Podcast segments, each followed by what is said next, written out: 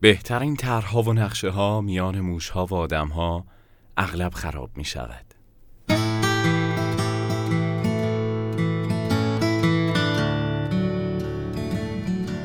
به پنجمین پادکست قفسه خوش اومدید. ما تو هر شماره به معرفی کتابی می‌پردازیم که باور داریم خوندن و نخوندنش فرق داره و تلاش می‌کنیم معرفی کاملی از اون کتاب ارائه کنیم تا کسایی که علاقه دارن سراغش برن.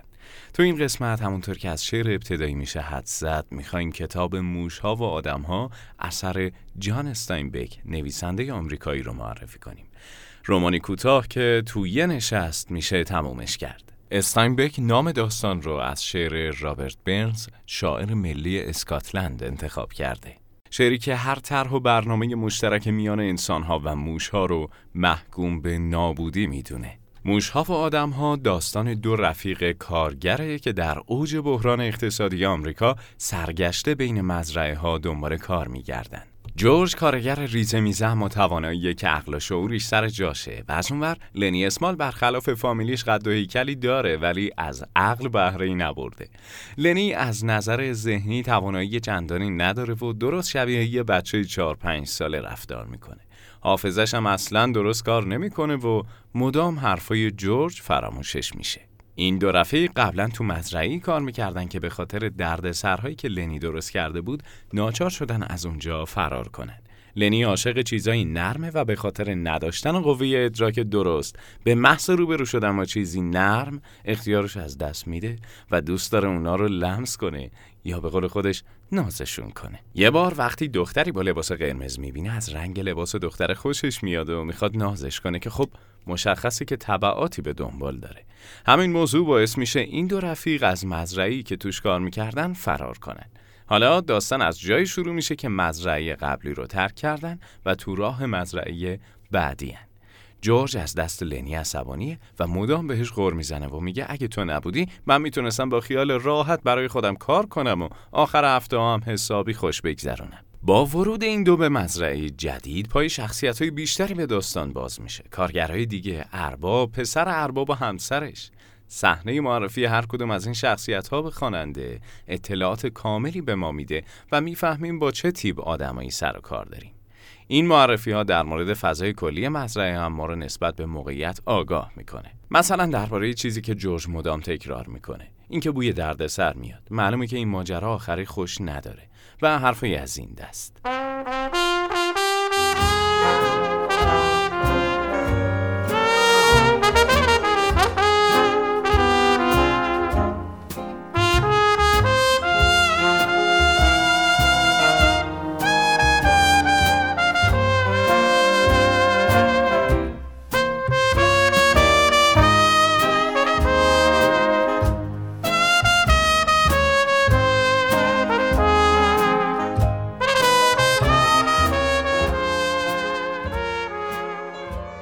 درسته که اول این قسمت گفتیم نام این رمان از کجا میاد اما مهمه بدونیم که اساسا چرا نویسنده این اسم رو برای داستانش انتخاب کرده. شعری از رابرت برنز باعث شد تا استاینبک اسم کتابش رو موشها و آدمها بذاره.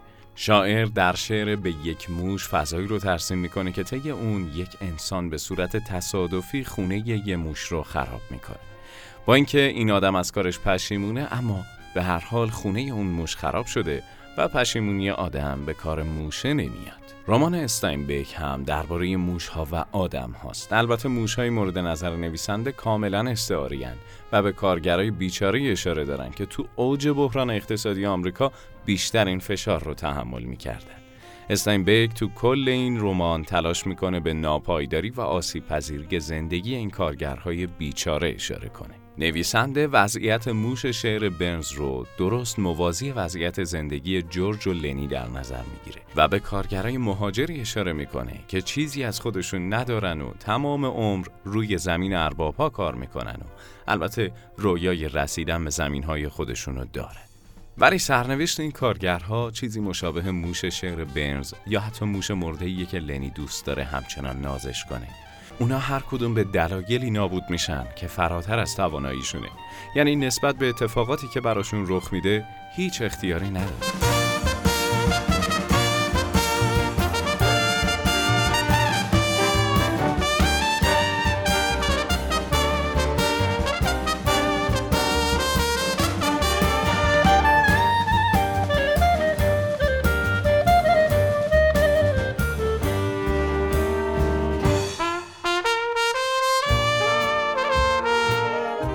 داستان موشها و آدمها اگرچه در دوره تاریخی مشخصی به وضعیت کارگرا می‌پردازه اما مزامینی فراتر از وضعیت اقتصادی ناب سامان رو برای خواننده بیان می‌کنه. موشها و آدمها در مورد طبیعت، ذات و ماهیت انسانی درسهای زیادی برای خواننده داره و به ما یادآوری می‌کنه که نوع انسان طبیعتی قارتگر داره. تو طول داستان هر شخصیت در بخشی نقطه مشترکی با کاراکترهای دیگه داره. در واقع خیلی از این شخصیت ها جایی از داستان دست به اقرار و اعتراف می‌زنن.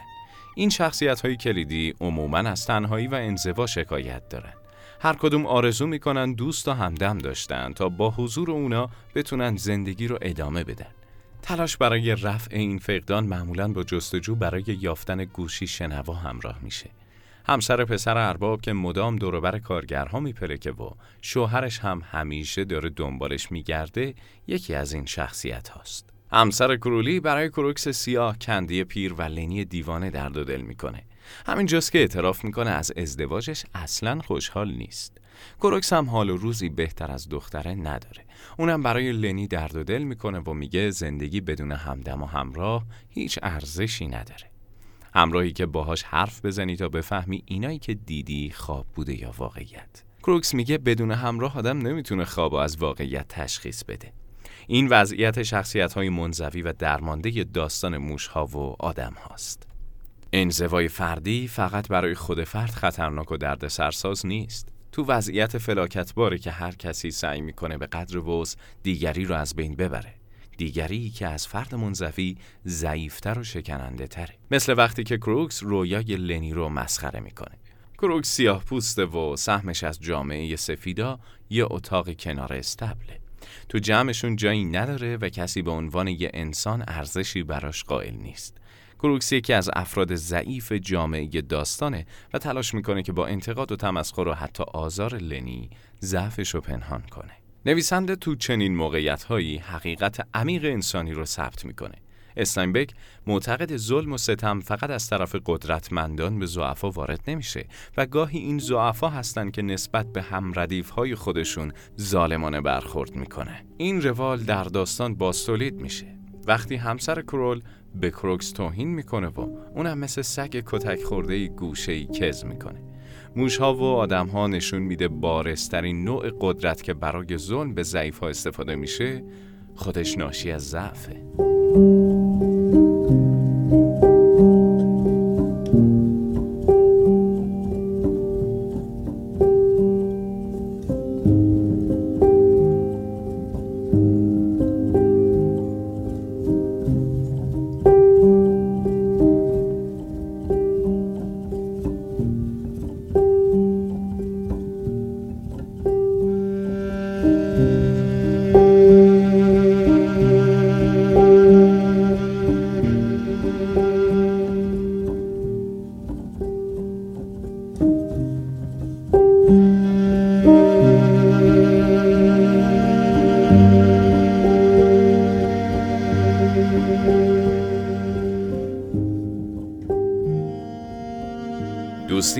جورج لنی با وجود پیوندهای عمیقی که وجود داره سرنوشتی تراژیک پیدا می‌کنه. دلیل تراژیک شدن این دوستی وجود اونه. پایان دوستی در دنیای موشها و آدمها فقط از دست رفتن آدمها نیست بلکه از بین رفتن رویاهای بزرگه. رویایی که از شخصیتها هم فراتر رفته و بزرگتر شده. رویای جورج لنی خاصیت مغناطیسی داشت. یعنی هر کس این رویا رو میشنید جذبش می‌شد. کندی پیر با شنیدن وصف این رویا دلبستش شد. کروکس هم با اینکه اصلا رویایی نداره و میگه که همه کارگرها از این رویاها دارن بازم نسبت بهش امیدوار میشه و میگه اگه به رویاتون رسیدید و کارگری برای بیل زدن خواستید من هستم. موشها و آدمها داستان رویاهایی که باعث میشه احساس برادری بین آدمها شکل بگیره. اما جهان پیر است و بیبنیاد درست زمانی که جورج و لنی از همیشه به تعبیر رویاشون نزدیکتر بودن ناچار شدن به شکلی تراژیک از هم جدا بشن. دوستی نادر بین جورج و لنی از بین میره و باقی جهان با افرادی مثل کرولی و کارلسون ادامه پیدا می‌کنه.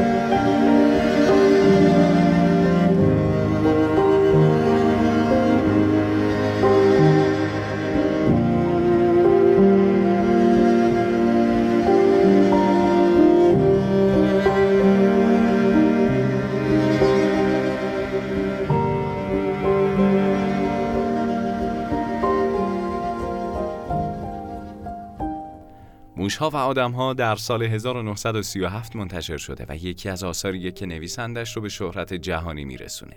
جان استاینبک در سال 1962 برنده جایزه نوبل ادبیات شد.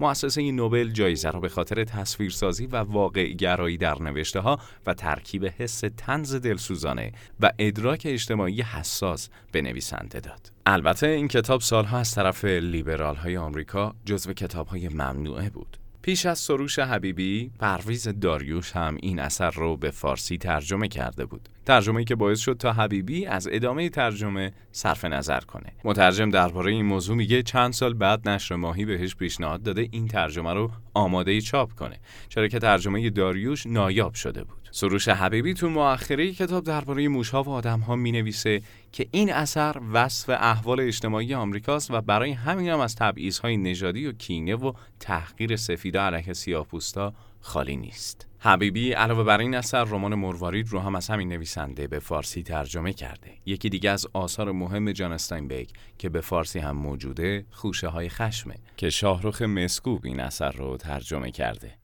از اونجا که نویسنده تجربه روزنامه نگاری و نوشتن نمایشنامه هم داره در رمان نویسی هم سبک منحصر به فردی داره که باعث میشه اقتباس های سینمایی زیادی از آثارش موجود باشه. حتی همین موشها و آدم ها در تاریخ سینمای ایران نمونه داره. سال 1351 رضا میرلوهی کارگردان سینما فیلم توپالی رو بر اساس موشها و آدمها ساخته. مهدی فخیمزاده، مرتضی عقیلی، زری خوشگام، زکریای هاشمی و اسفندیار منفردزاده بازیگرای این فیلم بودند.